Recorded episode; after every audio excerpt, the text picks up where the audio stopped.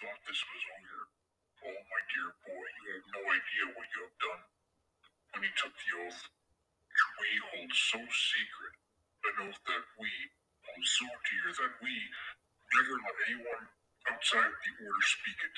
But there you are, saying those words. Don't think for one minute this is over. My dear boy, you have started a war. A war that you are no part of. I the valley of shadow of death, and I fear no evil. This is far from over. No, I need you to tell me who called me from my phone. Well, it, Age, can't you just trace it? Yeah, yeah, I, I, I know it was just a 10 second call, but someone just called me from my phone. What do you mean you, it was an unknown number? You can't trace it. Okay, you know, just just try your best. I I I don't know what to do.